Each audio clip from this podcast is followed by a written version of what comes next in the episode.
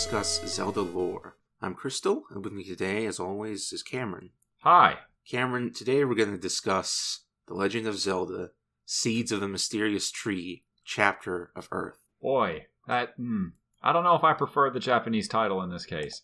Uh, do you prefer Oracle of Seasons? It's it's a lot more to the point, I think. Well, uh, okay, but what what's what's the Oracle? What's the Oracle of Seasons? Let's deal with this game. Okay. Uh, well, God, that's actually an interesting question because even though one of the characters in it, Din, I assume named for the goddess Din, is described as an oracle, she doesn't play the role of like the Oracle of Delphi, where she's a person who speaks with the voice of the gods or anything like that. Rather, she seems to be important because she is tied some way to the passing of the seasons, and I'm not sure what they mean by calling her an oracle or why they She- named her Din. She's a special girl, She's very special and magical, and but it's not clear why. it's not super clear why. Like it, she, in some way, is tied to the passing of the seasons, but she doesn't seem to be the person actually in charge of making them go. Or maybe she is because it only returns to normal once you rescue her. But uh, yeah, yeah, the the Oracle of Seasons is a woman named Din, and she's a dancer, and she's very magical and important, and uh, she plays an interesting role in the game, I guess. It's my understanding that she is in fact responsible for regulating the seasons of Holodrum. So it's like when she's not doing it, they just don't move, even when everything else is in place. Right, she has the power to change the seasons, but generally prefers to let them flow naturally. I see. Okay, well, that makes sense. Is she the one who re- regularly owns the Rod of Seasons? I think she knows where it is Okay. and what helps Link find it. Okay. So the setting of this game is a little bit weird, though, because when you first play it, it seems like it's meant to be an immediate. No, that's uh, not super clear until you finish the game on the true path. But in some ways, it feels like it could be a sequel to A Link to the Past, the way that it's framed there. Because the game starts off with Link going to Hyrule Castle, and the Triforce is there, right? hmm and he speaks to the Triforce, and the Triforce goes, "Okay, Link, we got some stuff you need to take care of. Off you go!" And it literally zaps Link away to another land that's so far away that nobody has any idea who he is. Now, okay, there's a few questions to ask you. Okay, First of all, why does the Triforce care about Holodrum? uh, hmm. I guess the Triforce in this case just has a very strong and active moral compass. Uh, well, I guess when you consider the overarching story of the Oracle series, it might be trying to prevent the resurrection of Ganon. Well, if it's doing that, then it's doing a pretty poor job of it. Right. And it, if the Triforce wanted to do something explicitly, couldn't it just do it? Well, the Triforce works in mysterious ways. Being given a quest by the Triforce doesn't make any sense Why not? because it imply you're usually given a quest by someone who cannot go and do a thing for themselves. Right. The Triforce is absolutely capable of doing a thing for itself. Well, okay, why didn't God just free the slaves instead of making Moses do it? Actually, you could argue that God did free the slaves, both by empowering Moses and by. Oh, well, actually, that whole sequence was kind of fucked up. You remember that part of that story where where God specifically hardens the Pharaoh's heart so he does not let his people go? Right. That was fucked up. Yeah. Uh huh.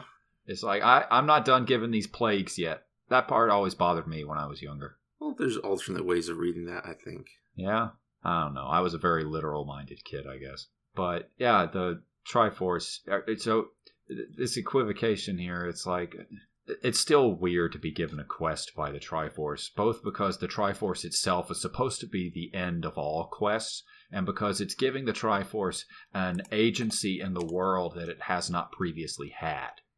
Yeah, this is really the only time you get a quest from the Triforce. Yeah, it does some weird things with the canon, the Oracle series does. And the Oracle games also do some other weird things with the canon in their own way, even outside of that. Because you show up in Holodrum and you meet Impa, right? Mm-hmm. And I think she's the first person you meet. Yes, I believe so. like you're crashed in Holodrum, and the Triforce basically just slams you into a tree somewhere, and you're out cold, and Impa finds you, and she's like, "Oh, hey, what's up, kid? I'm Princess Zelda's nursemaid. I've sure never heard of you," which would seem to discount the idea that this is a direct sequel to A Link to the Past, probably. Well, you, you did never meet Impa in A Link to the Past. I kind of assumed she was dead in A Link to the Past. Or maybe she's just off with Zelda on her own adventure. It's a, and it's a different Zelda because all the daughters of the king are named Zelda. It's not just the first daughters, it's every daughter. Right, by law. By law, right. Okay. So The law didn't say first daughter. I mm, I guess it probably didn't. So do you think the adventure of Link backstory kind of assumed there would only be one daughter at a time? I, I mean, typically royal families are not known for being small. I guess, but the Hyrulean royal family definitely is. To our knowledge. Yeah, I mean, we can only operate based off our knowledge, right? Well, maybe it's notable that the times when there's the most conflict is when there's only a small royal family. Yeah, but we have never been. You know what? Okay, I'll I'll I'll drop that for now. But regardless, it automatic it just starts off with some weird spots in that it creates this expectation that you're coming off of a setting that you're familiar with, but hurls you into one in which nobody knows you. And that plays into it a little bit later when you actually meet Princess Zelda. No, that isn't what happens right here. So uh, Imp is hanging out with a traveling band of entertainers. Mhm. And one of them, a dancer, is Din, who you will do not know at the time is the Oracle of Seasons. And the whole opening sequence of the game, which is kind of cute in its own way, is that you hang out with all these entertainers and they play music and Din dances and she invites Link to dance and everybody's having a good party style time, right? Mhm. And at this time, the evil shows up and it is in this sequence basically a black tornado that throws everybody all over hill and dale before kidnapping Din. And this is interesting to me because uh, most of the time in Zelda games, you, when you get cutscenes, especially Zelda games that predate this, they're all rooted very firmly in Link's perspective, right? Right. Like you never really get any sequences in Link to the Past where the player knows something that hasn't also been revealed to Link. Right. But in Oracle of Seasons, one of the very first sequences you see is Din and the Black Tornado, which has uh, revealed itself to be Onox, the General of Darkness in Onox's fortress, and he's holding Din captive, uh, chained to a rock. And you hear him outline his evil plan without Link being there to hear it for himself. And I'm not sure, but I think that might be a series first. Huh, are you sure? I, no, I'm not sure specifically, but I think it might be. Okay. I mean, if if you have any scenes off the top of your head where we see stuff that Link doesn't, outside of like Link exit a scene and the camera lingers for a little bit longer, and like feel free to remind me because I don't think we've ever gotten a cutaway to something that's happening on the other side of the world before. Hmm, no, I can't think of one. Yeah. And Onox explains that he's going to destroy all the seasons and throw things into chaos. And God, why the hell did he want to do that? I think he's a servant of Twinrova. Right, but that's not revealed right away that he was brought around specifically to do that. Like in the beginning, you talk to Onox, and it's just like, oh, I'm going to do the bad thing, and I'm going to do the bad thing for no particular reason. I mean, well, he does look like an iron knuckle, and interestingly, does bear the Gerudo symbol on his chest. He super does, which Yep. pl- plays into quite a bit with what his origins actually are. Do we just want to talk about that now? Okay, yeah, let's talk about it. Okay. So the thing about Onox is that even though he's the ostensible villain of this game, one of the two villains of the Oracle series, he's actually a demon that was summoned from the world of darkness by Twinrova. And Mhm. assumedly he was bound into a human form and suit of armor. And I didn't think that the form that he has was forged by Twinrova until you pointed out that he has the Gerudo symbol on his armor. Okay, so you think he's just his true form is that of a generic dragon demon type thing. Right. And they just bound him to the, uh, some iron knuckle armor. Yeah, it's like the medium through which he exists in the world. Okay. And he's a big, scary man who's going to mess up all the seasons. And he sinks the Temple of Seasons deep into the earth. And even though Din is already captive and chained to a rock, he then immediately traps her inside of a crystal. Okay, cool. Uh, it was one of the sequences in the game that felt really weird to me because it's like, why do you even have her chained to a rock if you were just going to shove her into a crystal right after? Well, you know, it's extra security. He had her chained to that rock for like 15 seconds. Well, what if she breaks out of her chains? Then she'll just still be inside the crystal. I the, I think the chains actually break when the crystal forms. So it's like, why was she chained up in the first place? is Oh, the chains are just a temporary thing. It's like when you tie someone up before you take him to jail. Is that what it is? Yeah. Do you think she needed to be chained to that rock before he could form the crystal yeah, the, the rock chains are just like handcuffs, and then the crystal is the pokey. You don't think that maybe it's just a little bit weird? No, Okay, that's fine. Anyway, so all the seasons get completely fucked up and nothing is working like it should. Things freeze over or turn to a really nice summer afternoon or plants start growing out of control, riverbeds dry up, things just go all to shit simultaneously all over Holodrum. And it's up to Link to fix it. And Impa directs him to the nearest town where the Maku tree is. And Crystal, how much do you remember about the Maku tree? I know it's kind of like the Deku tree. Uh, I It- believe in seasons it is a boy, and ages it's a girl. Oh, is that what it is in Ages? I've actually never played Ages, and I'll have to get to that before the next episode. But uh, yeah, it's basically like a uh, less. Mm, what's the word I'm looking for here? It's basically like a less likable version of the Deku Tree. Well, okay, that's a bit mean. Is it? I mean, when's the last time you talked to the Maku Tree? Okay, what's a, a long time? What's so bad about the Maku tree? Okay, uh, the thing about the Maku tree is that it gives you this important quest, right? And that's fine. Mm-hmm. You get important quests from trees in Zelda. It's a big, fo- it's a big nature spirit. Nature spirits are cool. Okay. The thing about this one is that he implies that he has the power to get up and go around and do all this himself, but he's constantly begging off on the task of having to do anything because the seasons are messed up, which it's sort of fine, except why did he need to explain it in the first place? And he does it every single time he gives you a new direction to go in. Well, And okay. and I just don't like him as much. He's big and he's doofy, and he's sort of indicative of the way that the Oracle games borrow a lot from the iconography of the rest of the series without building on them in ways as meaningful as I would have hoped. Well, what, what have you? What would you have liked from the Maku tree? Um, I don't know that I necessarily wanted it to be a tree in the first place, but if it has to be a tree, I'd like for it to have its own sense of identity more. That's not just being a big feckless piece of crap. You don't like how he's asleep all the time? I don't particularly care for it. No, I gotta admit it. You know, trees are generally known as fairly passive life forms. Yeah, that's very true. Still, I don't know. Something about the Maku tree bugs me, but that's not really super important.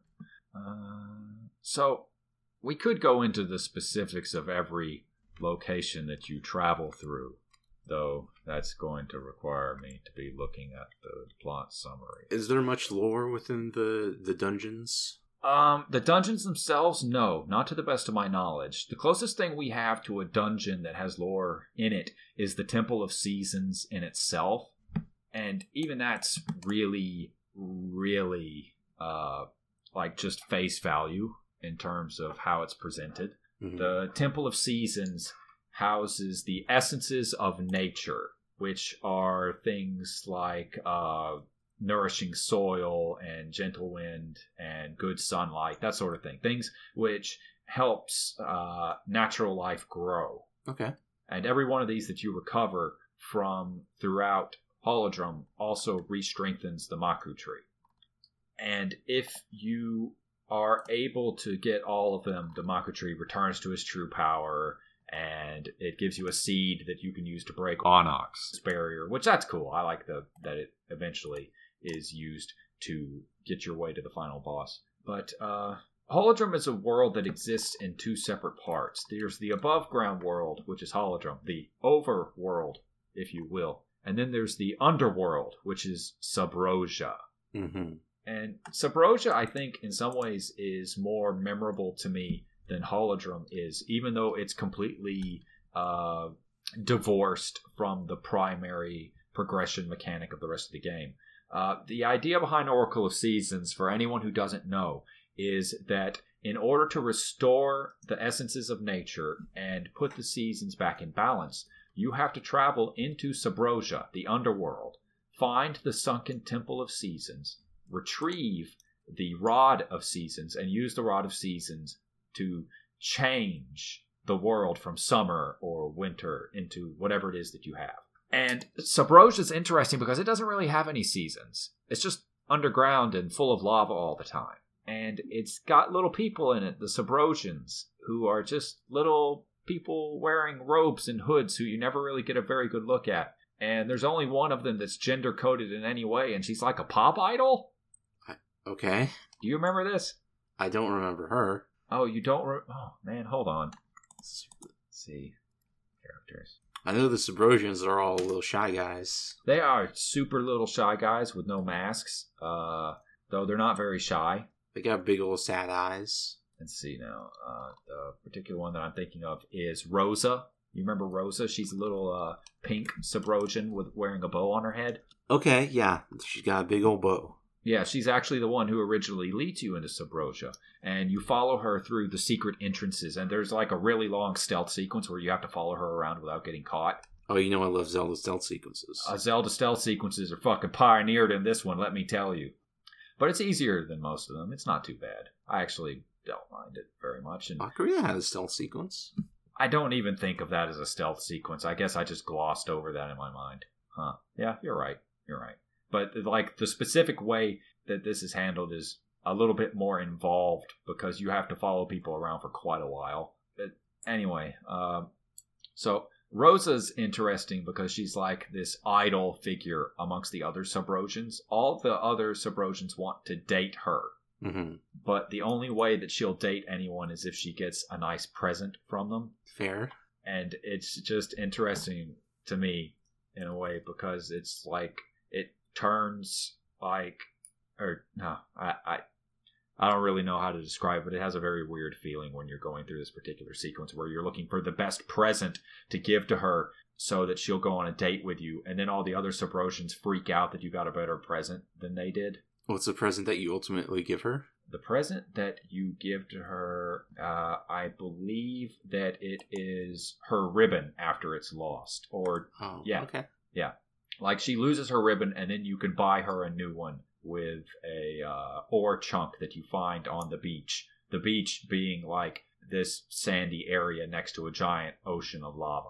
And this is all underground. This is all underground, you see. Everything in Okay. Subrosia is under the ground. I guess it's like this giant system of caves that exists under Holodrum, but it's not clear how deep it is. It's like Termina. Is it? Yeah. Huh. So you're saying like if we just found a big enough hole and fell down it, we'd be in Subrosia. Sure, if from Holodrum. Okay. So so we're mm, so Termina exists underneath Hyrule, like in a physical space in a contained cavern beneath the earth. Uh, physical, maybe semi-physically, semi-metaphysically. Is Termina where the demon tribe used to live? Yes, I'm Okay. willing to stand by that at this very second, and might abandon that later. Okay. Well, you know I'll forget it by the time the Skyward Sword episode comes around, so I guess it won't. matter. Uh, let's see.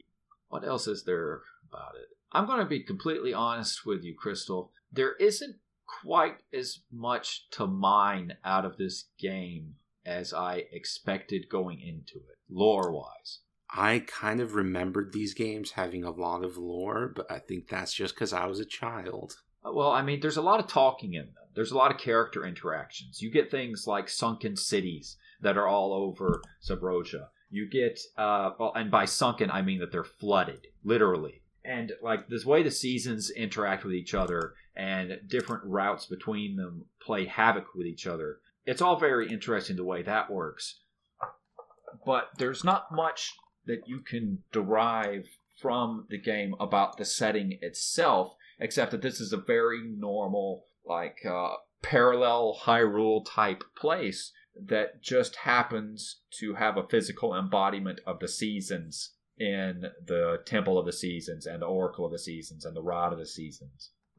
Yeah, I do remember it being a little more uh, character focused than, say, A Link to the Past, but maybe not with such depth as Ocarina or Majora. Yeah, I think that probably it exists along the same line of progression that defined A Link to the Past and then Link's Awakening, where Link's Awakening is much more character focused than Link to the Past was. hmm And Oracle of Seasons is about as much more character focused than Link's Awakening as Link's Awakening was compared to A Link to the Past. Okay. But uh, yeah, this it's it's very interesting though because big parts of Holodrum also feel a lot like a fever dream version of Hyrule in a sense. Like you you, you find Goron City in it, and Uh, you, yeah. and you go to the top, and, and it just has the Goron City theme playing on the Game Boy sound chip when you're running around in it. And when you go to the top of it, you meet Big Goron, and his head's the size of the whole screen Uh huh. and he feels sick. And to feel better, you have to give him lava soup because hot soup helps your tummy tums. Uh, uh, Malon and Talon are there. Uh, yeah, completely. I don't really know how to parse the presence of Malon and Talon, if I'm being completely honest. They, you know, they just moved to Holodrum. These are their descendants. These are their descendants, hundreds of years later. And the timeline. Okay, I guess I guess we need to get real for a second. Okay. There's lots of ways to read the timeline, right? Yes. and none of them is inherently more valid than others to which we apply similar levels of thought. Okay. Yeah. Sure.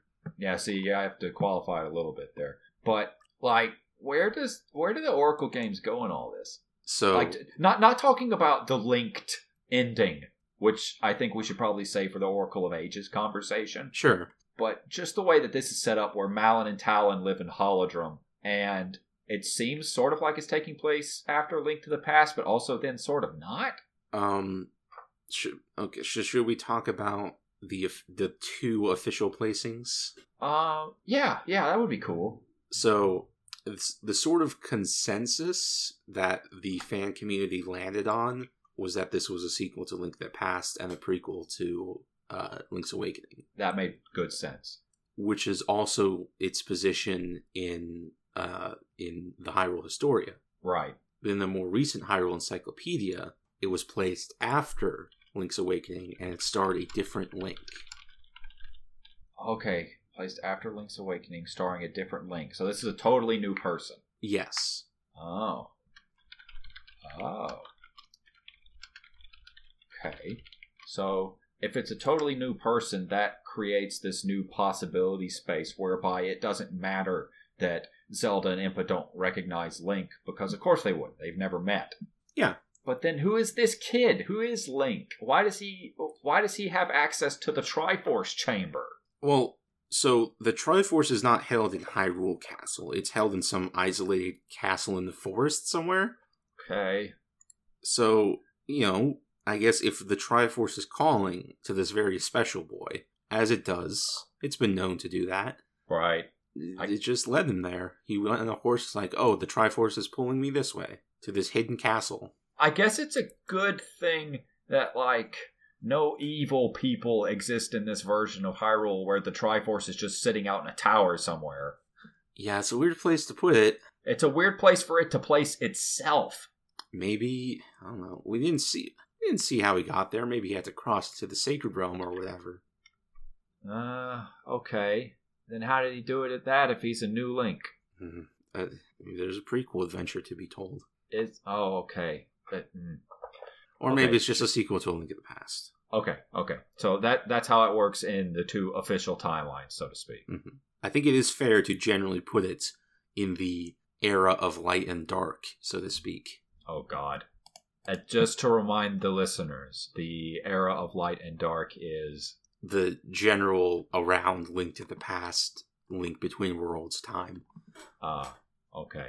Yeah, okay. That makes good sense. I guess the only place where this starts, mm, maybe it doesn't even create problems in the accursed timeline, just taken in a vacuum. Though it's like, on some level, it's also kind of doofy because the the thing that the Malon and Talon and the Deku Tree and Impa and there's and the Gorons is that you meet all these people in relatively close proximity to each other, and a lot of it feels like, hey, you guys remember this part of the other Zeldas you were playing? Bet you do. Sure, but like, so what? Yeah, I know. I I just expected it to have a more firm sense of identity for the world that I was moving in. Yeah, it's hard to know what Holodrum is because it's it's really the first place outside of Hyrule that's like just a place that you could physically travel to regularly Right. without any special portal or dream or whatever. Right. It's not like you've got to fall down into Wonderland and go into a time loop. hmm So it's just like a neighboring kingdom across the sea almost. That also has oracles named after the Triforce goddesses. Yeah, from, apparently from a line of oracles who assumedly are similarly named, Yeah, which is interesting. What sort of hmm, what sort of hmm. I still have trouble figuring out what it is. The do you, do you do you happen to know why they named the oracles oracles in the localization? uh, gosh, what were they called in Japanese?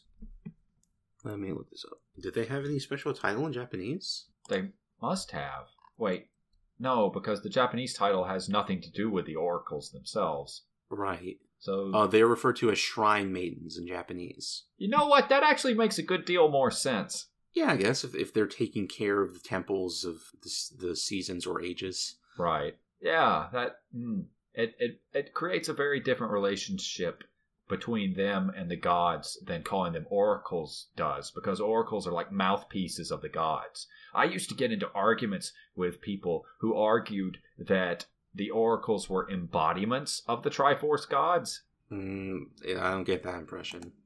Well, I mean, this was a long time ago, and people, generally speaking, weren't as careful about reading the text as they are today. Yeah, the oracles seem pretty human. they're super like normal humans most of the time it seems Uh, I guess Din does kind of look Gerudo. i mm, I, I mean she's got a tan and red hair Yeah? is that all it takes Well, yeah.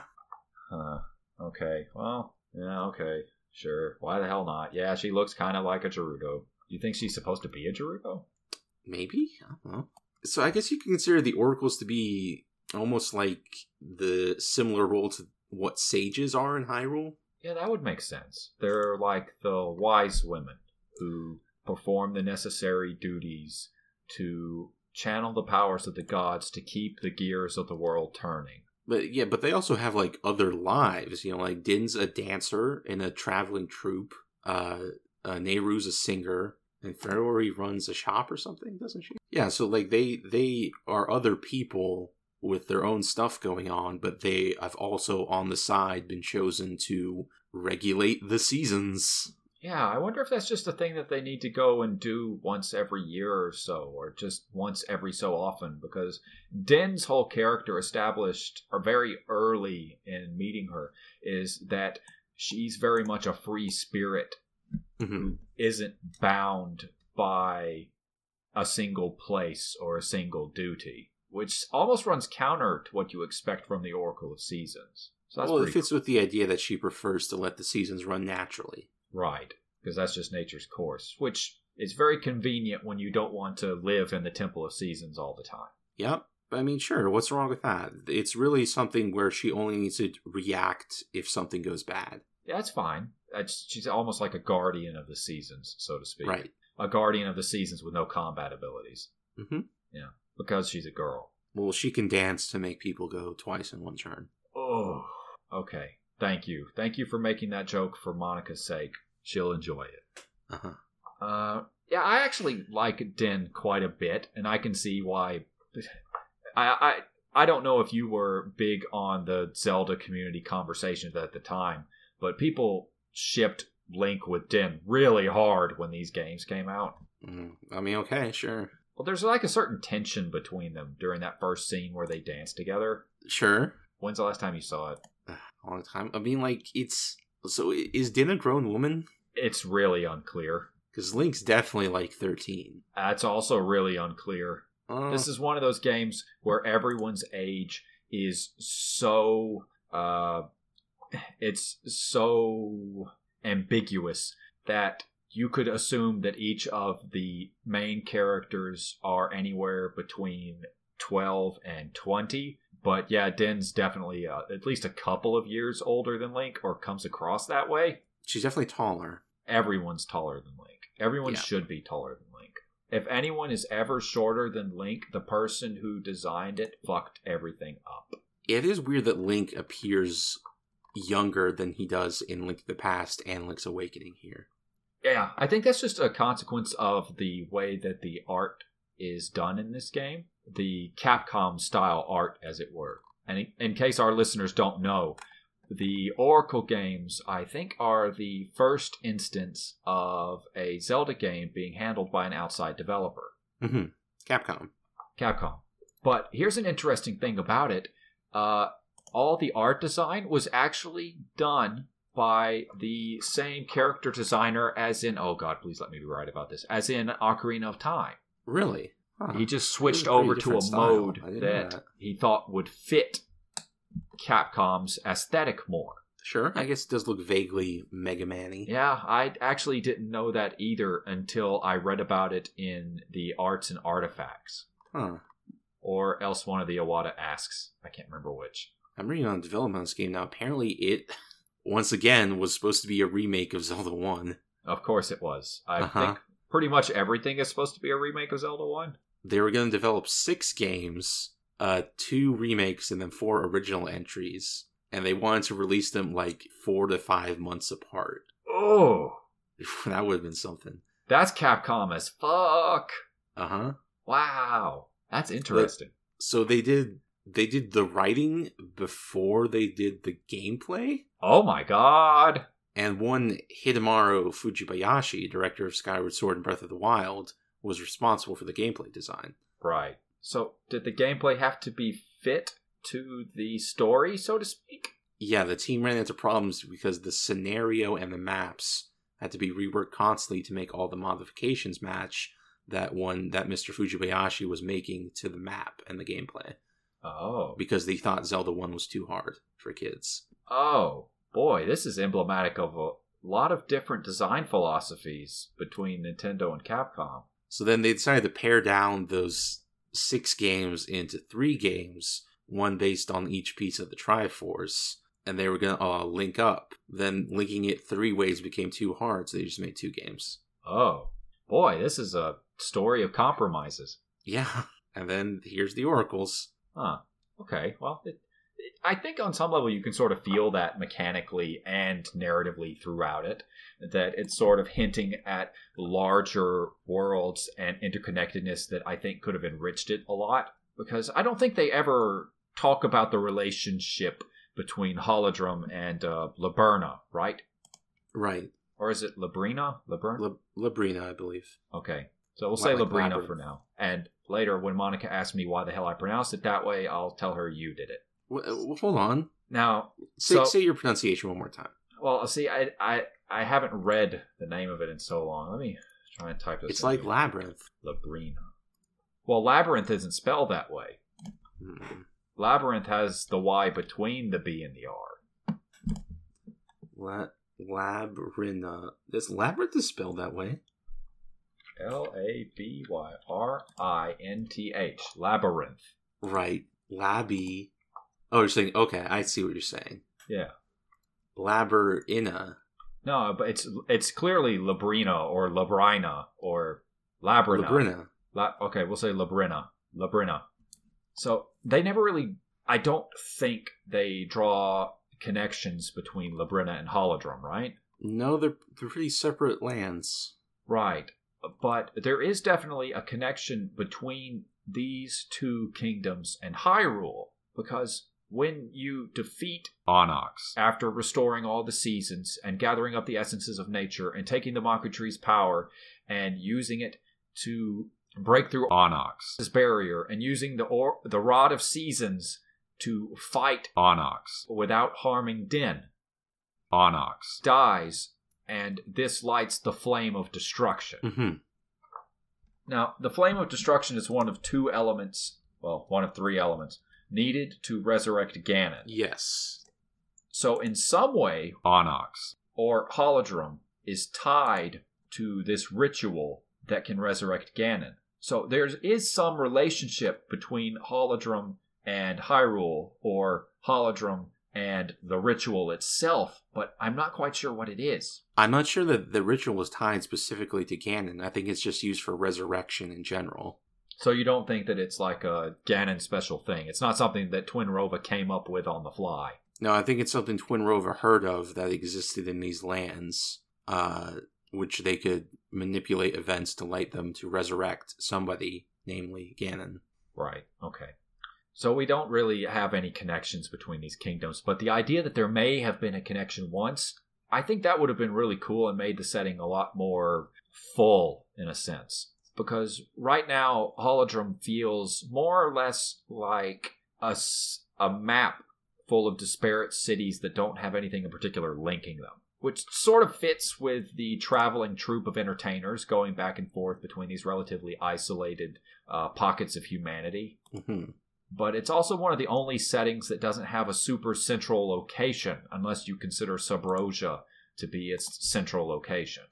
You think this maybe could have been like a lost province of Hyrule? Oh, huh. Province of Hyrule. Because, like, Oracle of. Labrynna sort of has its own monarchy going. Right. But Holodrum, like you said, is sort of just a few towns scattered about without, like, a central government. Right and it seems like it originally was supposed to be centered around the Temple of Seasons, but without but even then the Temple of Seasons is empty. Nobody lives there. Yeah. So it's almost like it's implying that Holodrum is sort of centered around the processes of nature itself. Sort of like uh God, they're huh. How would you phrase that? Mm, I'm not sure. I don't know either. But it feels like Holodrum, in a sense, is very much smaller in its representative distances and its representative scale than most of the kingdoms that we deal with in the Zelda series. Okay, I see what you mean. Because it's like, even in Majora's Mask, which geographically speaking is very small, you're also dealing with four disparate kingdoms that are scattered throughout Termina. But in Holodrum, pretty much everything is centered around a single temple. And a temple is a relatively small scale thing in this franchise. So it's like the center of their world is also relatively small. It's kind of a strangely intimate setting when you look at it that way. It's it, it reads like very low fantasy compared to the rest of The Legend of Zelda. Hmm, I hadn't thought of it that way.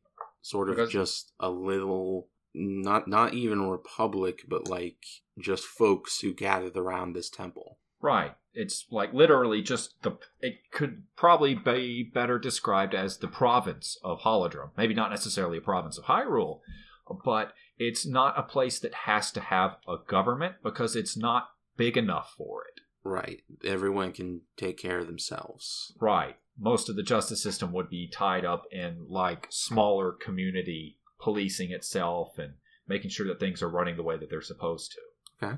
And uh Huh. That's about all I got for that. Do you have anything else to say about the Oracle of, of Seasons? Uh, it's fun. I like it. I like the Gorons in it. That, running into the Gorons was really weird, though. Because in Termina, when you run into the Gorons, it's like, oh, this is like a mirror of what's going on in Hyrule. But when you meet them in Holodrum, it's like, what the fuck is happening here? It's, yeah, I guess this is the start of Gorons just being everywhere. The Gorons are just everywhere. They're all over the world. Yeah, they're in the the world of the Ocean King. They're in New Hyrule. Yep. Yeah, they're everywhere. They're in Termina. They're here. If we were able to travel outside of the Royal Palace, I bet we would have found them in the fucking Twilight Realm. I mean, they're just rock people. There's rocks everywhere. There's rocks everywhere. Sometimes rocks gain sapience. That is plainly true in this setting. They didn't gain it for I bet they were just outside of the little kingdom while we're at it. Yeah, I bet they were there. We just didn't see them. We just didn't see them until the little kingdom got remade in Breath of the Wild. You know, if they remade Zelda 1, they would put Zoras and Gorons and stuff in there. Yeah, probably. I, I would hope that they would, like, do a little bit more like Skyward Sword and create more original peoples. That'd be nice. Yeah, that'd be cool. I mean, don't get me wrong, I love Gorons and Zoras, but it's always cool when they like flex a little bit. And then when you inevitably run into a Goron there, it's like, what the fuck are you doing here, you crazy? Yeah, but I kind of like how it is now, where the implication is that Hyrule has shrunk so much that it no longer even has a connection with the other races. It's just this tiny human land. Yeah, yeah, that definitely does seem to be the case in Link to the Past and by extension the Oracle games. And even in the Oracle games, the Gorons live off mostly by themselves, and humans aren't really super familiar with them. Yeah, yeah. Yeah. Fits with the idea that this is a lost province of Hyrule, where where the Gorons live. They lost the Gorons. Good old Gorons. They're They also they, they also lost the Deku Tree, and he changed his name to the Maku Tree. And he turned into kind of kind of a schmuck. He doesn't have to deal with that fucking royal family anymore. That's oh, true. it's so much nicer.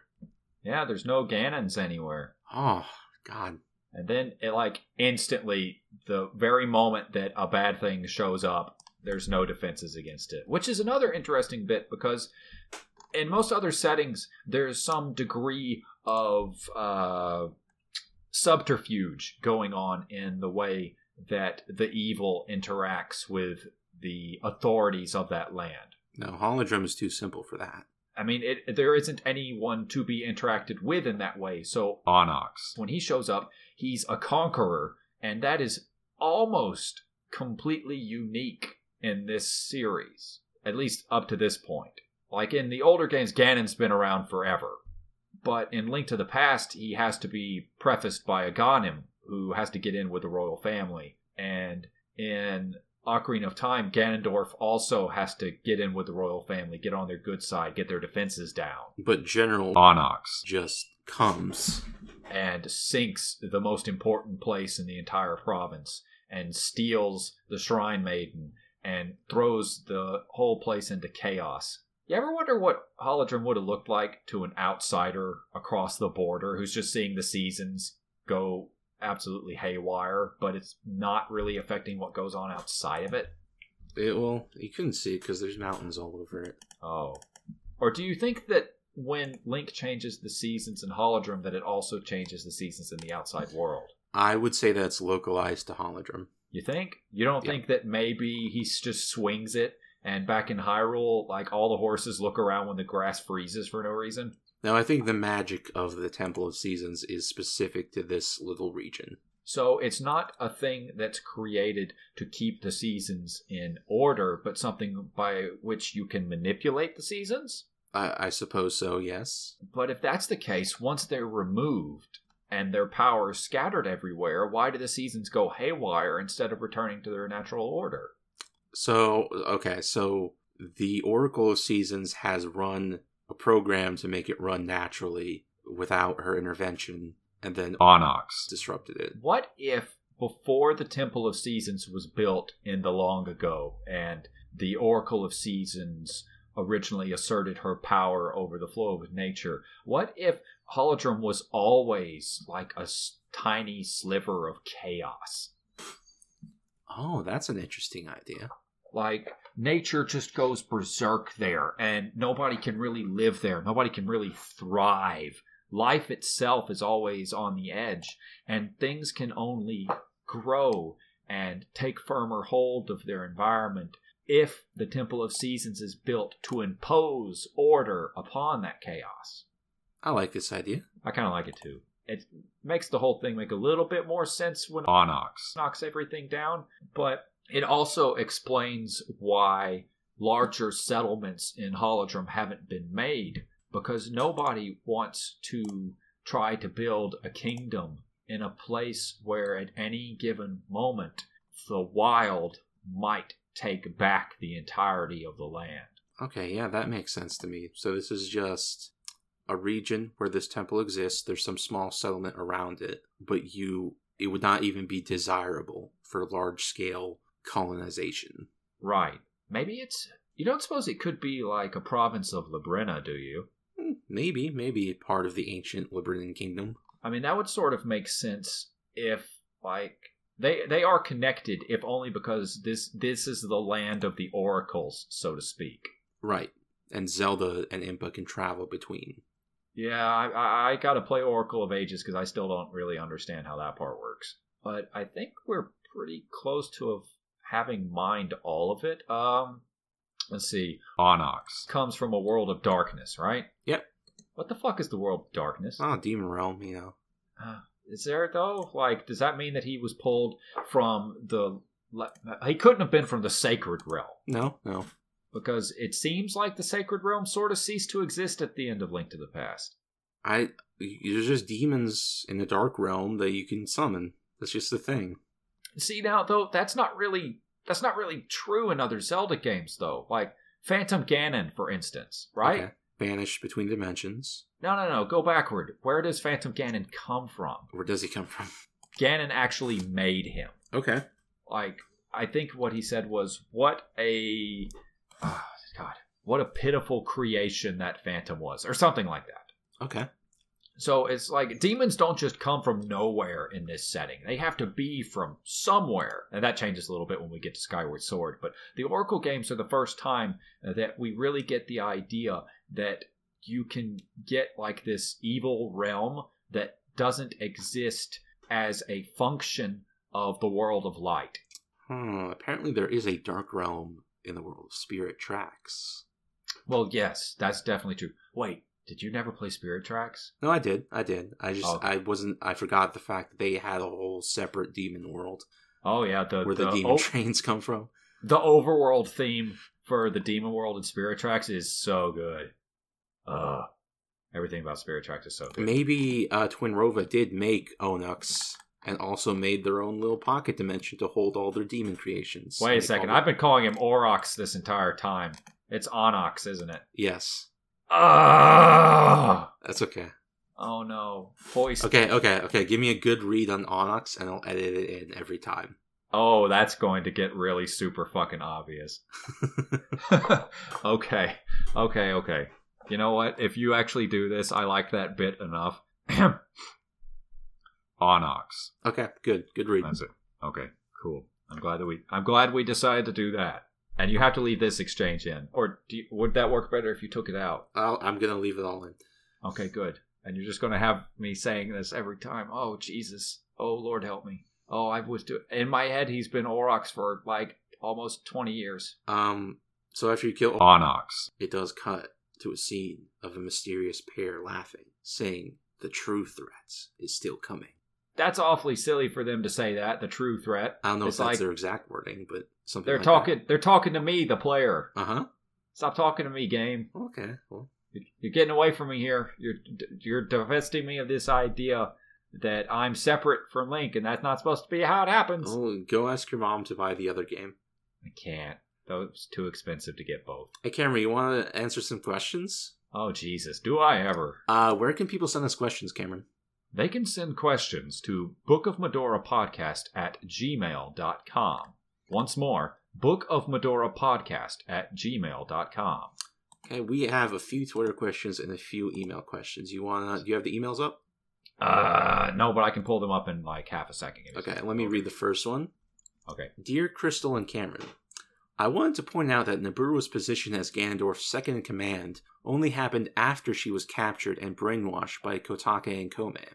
All references to her being second in command are in the future. Meanwhile, when you meet her in the past, she identifies herself as a lone wolf thief, not a leader. So that was definitely something that Ganondorf mind controlled her into. What a card that Ganon. Sincerely, still Cameron's wife.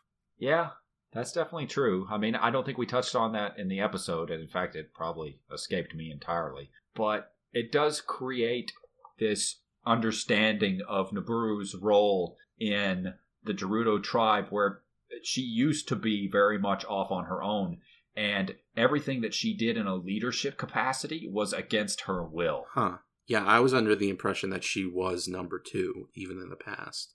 No, no. I, still, Cameron's wife is very correct here in saying that the only references there are in the future, and that she does describe herself as a lone wolf thief specifically. Hmm.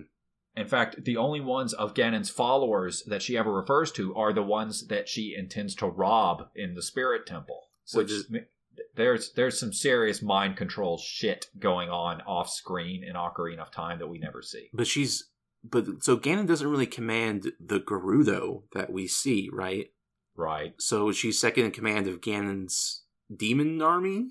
You mean in the future? Yeah.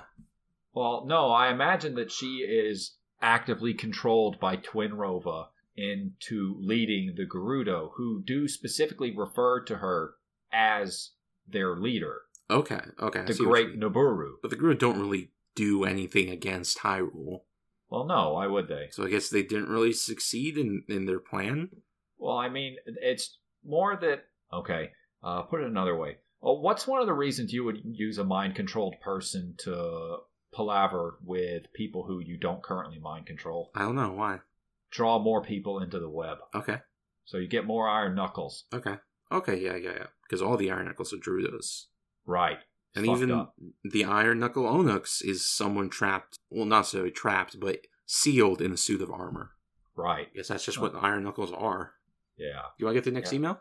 Okay, let's see here. The next email comes to us from uh did not actually sign off on it, so I will use the name from the lineup here. Uh comes oh yep yep yep signed off on it. I'm an I'm I'm a, I'm a big Dumbo. Hi, my name is Cassie. I have a few questions.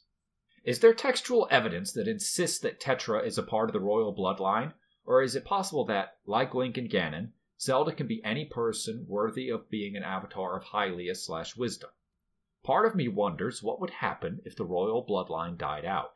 Well, that's a good question. Hmm. It makes sense that the land of Hyrule looks much different in the various games as a product of game design. But what do you think of the idea of Hyrule being a mutable realm that changes over the centuries due to the control of the Triforce shifting hands and fulfilling subconscious desires? Is there any reason the Triforce isn't used to quell the Ganon cycle, other than it killing the primary conflict that is replayed game after game? Okay, so there's kind of three different questions here. I like these questions Yeah, they're very good different questions. reasons. As far as the first one, it it seems pretty clear that she is in fact the descendant of Zelda. Yeah, Like you see that picture of the royal family where all her attendants look like the pirates. there's a lot going on in her room where you can see like her ancestor, and it's it, it seems very clear that she is very much descended from the Hyrulean royal family. But, that's could- actually not the half of the question that I find so interesting. right. Could a Zelda not descended from the royal bloodline become Zelda, Avatar of Hylia slash Wisdom? I want to say yes. Okay. I want to hear your answer on this before I get into the whys of mine, though, because I'm going to Um, just fucking prattle on for a while. Gosh, you know, before Skyward Sword, I might have said, yeah, sure. But they really seem to be hammering on the idea that Zelda is special because she has the blood of the goddess. Mm, well, Skyward Sword specifically makes, or, or do you mean the descendants of Skyward Sword Zelda? Yeah, so Skyward Sword and Breath of the Wild, basically. Okay, but the thing about it is that I think Breath of the Wild actually makes a counter argument to that, in that Zelda in Breath of the Wild isn't important to the Triforce just as she is. Like Right. circumstance dictates who she is, but it's something that's taught to her, something that she has to grow into, something Right. that she has to become. Mhm. She is nothing without her own growth, her ability to become more than she is, her ability to awaken to all of these feelings that expand her perspective so much that it allows her to wield the power of the gods. Without that, reduced just to blood, she is just another person. Mm, she was like some sort of illegitimate child or something. That might be interesting. But like we we have examples of Link doing this. We don't have a hard example for Zelda. It's true, we don't. But I I like to think that because it's possible for Link to rise to the status of Link, to become the hero, to gain the soul of the hero when he did not have it before, then it must also be possible for that role to be fulfilled by, uh, we'll say, an adopted daughter of the royal family. Sure. I think that being Zelda is more about context, about time and place and education, than it is about who your parents were. Now, the games are never going to go in that direction. It's always going to be a bloodline thing because one of the monarchist ideas that the Zelda series has never backed away from is that blood matters. Wouldn't it have been fun if New Hyrule was not a monarchy? Yeah, I think so. It would have been fun. Yeah, it would have been fun if if Zelda was not a princess Zelda, but just uh, some lady named Zelda who also earns her role into being the avatar of Hylia slash Wisdom. She's President Zelda. Yeah, or not even President Zelda, just you know some girl. Mayor Zelda. Not not even a, political politician, just some girl. Counselor Zelda. Not a counselor. She's like she she paints. Prefect Zelda. No. Oh, fine. Okay. So what would happen if the royal bloodline died? I think that we would see. Uh, oh, that would be such a cool plot to go along. Oh, that would be cool. I think that we would see my ideas about this uh, bear fruit, and that the world would have to have someone who could rise to that, and we would finally have someone fulfilling that role who was not a girl named Zelda born of the royal family. And that doesn't mean that she wouldn't have the heart of the goddess because I think that once she rises to that need, she would, but she wouldn't be the same person that we see every time. It could be Linkle. I didn't play the anything involving Linkle in Hyrule Warriors. Oh, Linkle's cool. You never played Hyrule Warriors. No, but I like Linkle. Um, yeah, we're so close to the royal bloodline dying out in Wind Waker, man. Uh, we're super fucking close to the royal bloodline dying out in Breath of the Wild. Yeah, There's a that's- that's period of a hundred years where it's not on the planet. Yep, and- yep. Like everyone assumed that the royal bloodline was dead. Oh man, that's harsh. It will never die out. But it would be cool if it did, and I think that Hyrule would still find a way to be okay. Yep. Uh, let's get to Cassie's next question. So, yeah, I was talking about Hyrule being a mutable realm with you uh, not too long ago. That, Yeah. like, sort of like when in the backstory of Wind Waker, mountains sprouted up because they had to. Yes. Yeah. And That's- the, the realm just shifts over the ages based on the needs of the realm and the nature of the royal family and sort of the character of the people living in it.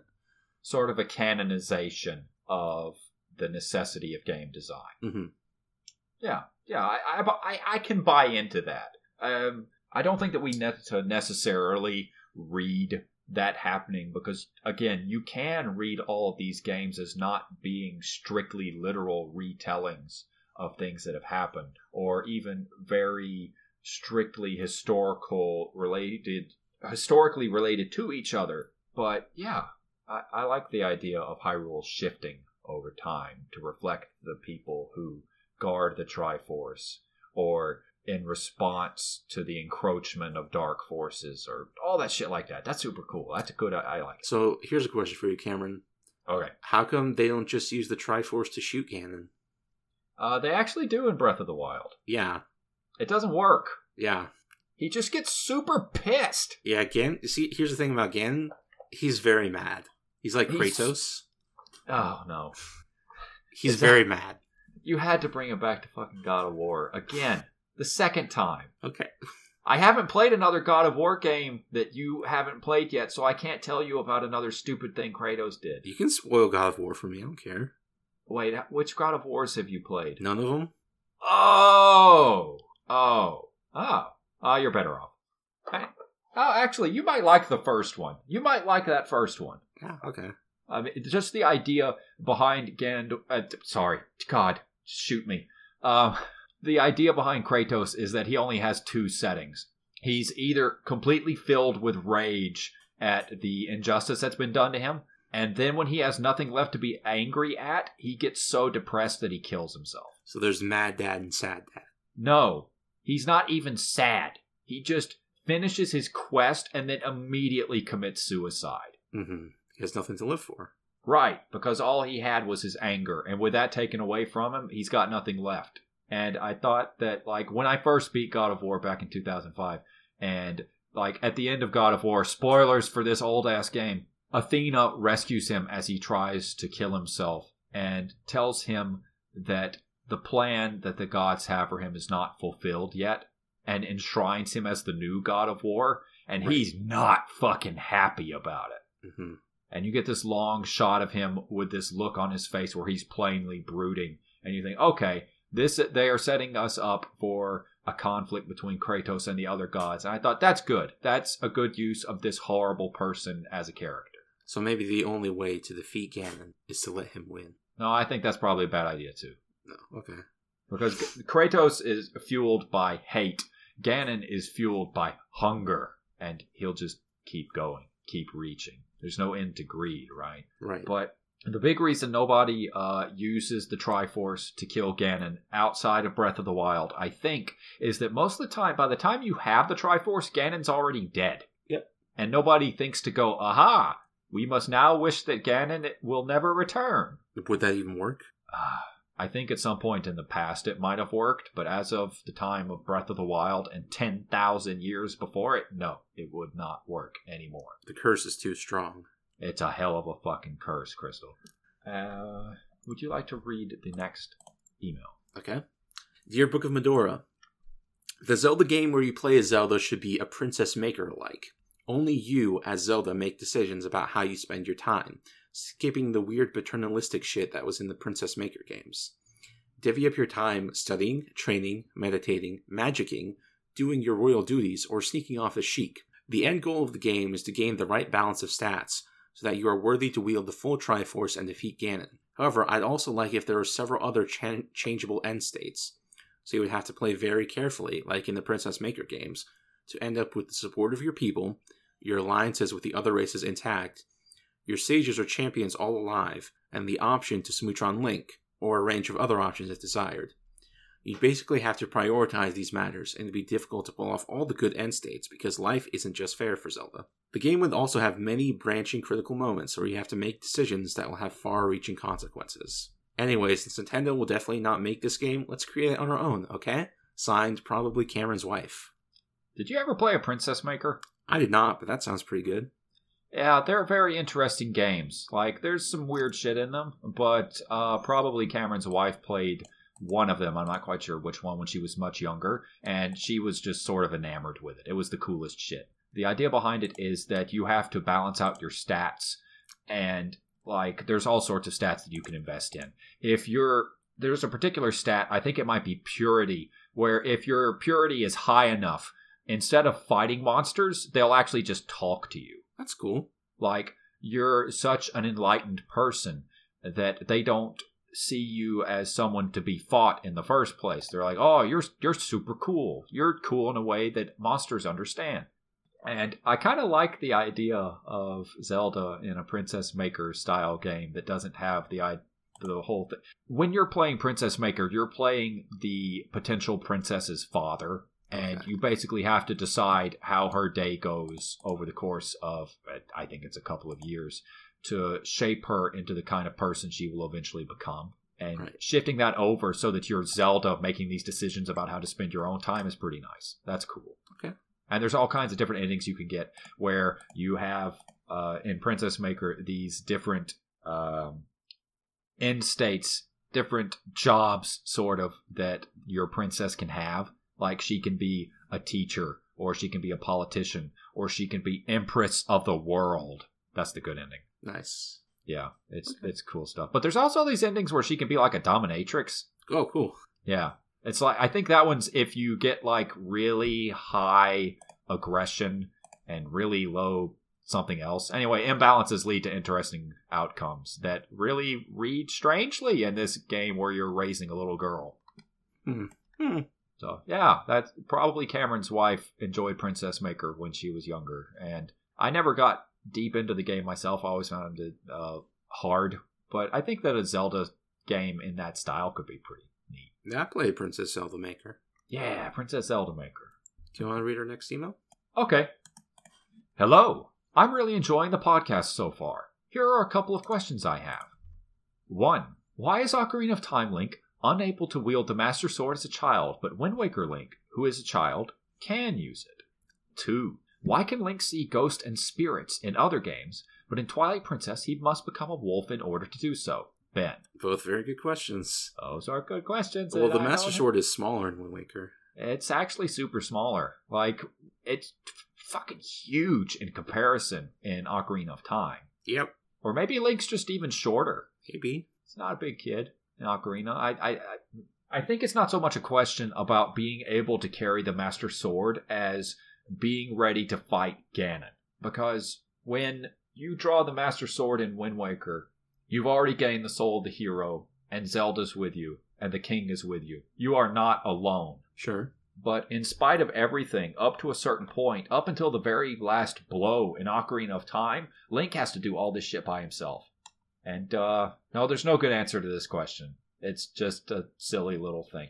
Yeah, it always felt weird to me how they're like, oh, we have to let Ganon rule for seven years cu- just cuz. Yeah. We can't just attack him now. And it's like the Master Sword itself seals Link in that seven year sleep. hmm And, uh, wow, that's letting a lot of people suffer an awful lot. Link has to be older. Link has to be able to fight, I guess, but still, that, it's fucking harsh. Okay. Why, why can Link see ghosts and spirits in other games, but not in Twilight Princess unless he's a wolf? Because in Twilight Princess, he's a stooge. Yeah. He's just, he's just, a, he's just not a, not a very sensitive, smart man. He's a Joth. Okay, why don't you tell our listeners what a Joth is? It's a mix of a jock and a goth. Okay, and what? Tell me about the axes. Uh, there's there's goth, there's prep, there's nerd, and there's jock. Right, and it goes prep to goth and nerd to jock. hmm Okay, just to be clear. But what does that explain? Mm, mm, I feel like you're getting away from trying to have to answer the question here, Crystal. You're making meme references without actually saying anything. Okay. Um, I don't know why can't why can't he see ghosts? Because he's dumb, is what you said, right? Yeah, he's a He's not spiritually attuned. He's the kind of guy who gets shit handed to him on a plate, and all he has going for him is his physical strength.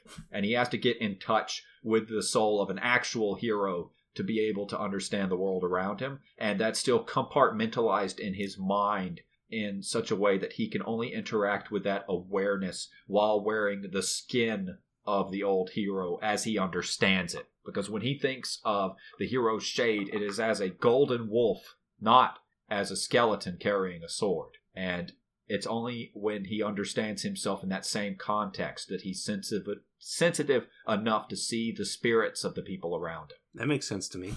It could also be that they're not exactly spirits when they're in the Twilight Realm. And when Link is a human, it's like his senses aren't attuned with the Twilight Realm in the first place. But the wolves, as a product of the Twilight, can see the Twilight Realm. That's another possibility. But I like the idea that he's just a stooge who has to get in touch with who he is on the inside. Crystal, do you have any Twitter questions for us? I do, I do, I do have some Twitter questions. Let me bring them up. Okay, uh, I actually have two myself. Okay, uh, let's read first one from Tim Garris. Is Link's Awakening Link the one that eventually shows up napping in the Rose Town Inn in Super Mario RPG? Holy shit! When did Tim send you this? Oh, this is way back in the day. It's on our little Google Doc. Oh, is it? Damn it! I haven't looked at the Google Doc in too long. Now, that Link does have brown hair, which suggests that it is Zelda 1, Zelda 2 Link. Right, because he hasn't got pink hair, or because Link to the Past Link usually is depicted with uh, blonde hair. Yeah, well, he's neither pink nor blonde. That's true. Yeah, it is. Okay, so he's old school Link showed Yeah. up. His old school Link. That was an easy one. You want to read one of yours? Okay, well, these are just a lot later. Could you, uh, uh, let me open that document. Mudora questions. There it is. Okay. God. Oh, oh no. I pressed enter without pressing down on my keyboard. I'll read I- one from Dr. Polystein. When will they admit that Link is Tingle's father? They won't because he's not. Hold on. Is that a question that someone wrote? Uh, I got a lot of shitpost questions. Oh. Why is Uh, nothing Z- in- Lantern sent in, uh, what do Deku Nuts taste like? Wood. Uh, Crystal, I don't see any questions in this document. Well, I'm reading from my Twitter. I haven't pasted them in yet. But God damn it! Okay, uh, Kuribo Shu asks, why can't Zelda crawl? She can.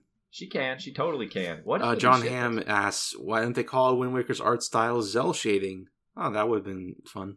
That could have been fun, yeah. But I mean, like, cell shading at the time was so unusual. Uh, Roxanne asks, is going inside the Deku Tree Vor? Yes, it is. No, it's not. God damn you all. Um, and uh, M asks, are the Sheikah Hylians? I feel like the answer to this changes. Yeah, I, I, I think that um, we we can, we can definitely understand Sheikah to be a separate ethnicity from the Hylians most of the time. They so back in the day they were guardians of Hylia herself, right? Yeah, if we're talking about like Skyward Sword, they were just humans. Everyone was humans. Well, that so that's what I'm t- thinking about. Like in Breath of the Wild is the only game where they're really just folks. In the other games, they almost struck me as like creations of the goddess. Is that what you see that as? Is it because Impa in Skyward Sword lives for hundreds and hundreds of years? Yeah, Well, I mean, she's a sage. They live for long times. Oh man, that's actually. Oh my god, the ancient sages in Breath of the Wild are just a callback to how long Impa lived. Oh, okay, cool. Huh. yeah. Um, I don't know. They they strike me as distinct from Hylians. Yeah, they, they they're definitely a separate ethnicity. There was a time in the past where there wasn't really a delineation between them, according to my reading. But right now, yes, they're different. There are also ra- round-eared humans who are distinct from Hylians. Uh, yeah, that's one of the things that the games have never been super duper consistent on. Uh huh. That's it. Okay. Do you have your Twitter questions? Yeah, it's just a, just a couple of short ones here. This first one is from Joel, a giant monster. Practical concerns aside, uh, this is a question relating specifically to Oracle of Seasons. Okay. Uh, practical concerns aside, do you think canceling the planned third game in the Oracle series was a good idea or a missed opportunity? By which I guess I mean, do you think they could have done a third game without stretching ideas too thin? Uh, hmm. Yes. I don't, I don't know what they would have done in the third game. Honestly, like these are these are pretty solid successors to Link's Awakening. I but like, what, what else are they gonna do? I don't know. Uh, the third game could have taken place in Hyrule. Maybe or something. I don't know. There's a there's a the question what could they have done creates an infinite possibility space. Like the third game was always going to be playing very similarly to these two games.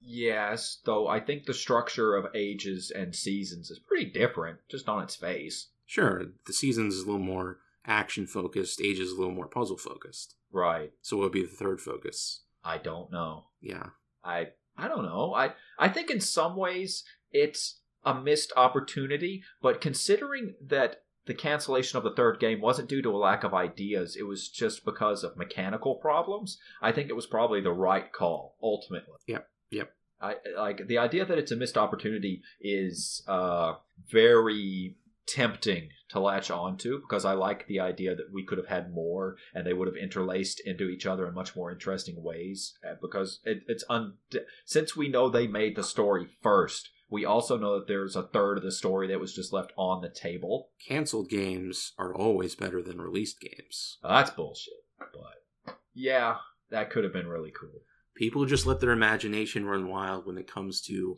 canceled games or deleted scenes or whatever, and they always imagine them to be better than they probably actually would be. Oh, like the Zelda 64 beta where you could definitely go to the uh, temple in the sky and get the Triforce. hmm Yeah. Yeah. Okay, I have one more uh, Okay. from Dory Mingu. Not necessarily Zelda related, but what is an Oracle of Seasons? Is it what they divine or their working hours? I don't. Uh, I don't know. That's fucking me up, that question. Wow. That gets to the heart of the matter. Because, I mean, like, strictly speaking, they don't divine anything. They're not oracles in that sense. They're caretakers. She's more of a caretaker of the seasons, or guardian of the seasons. Yeah, she strikes me as well as a shrine maiden.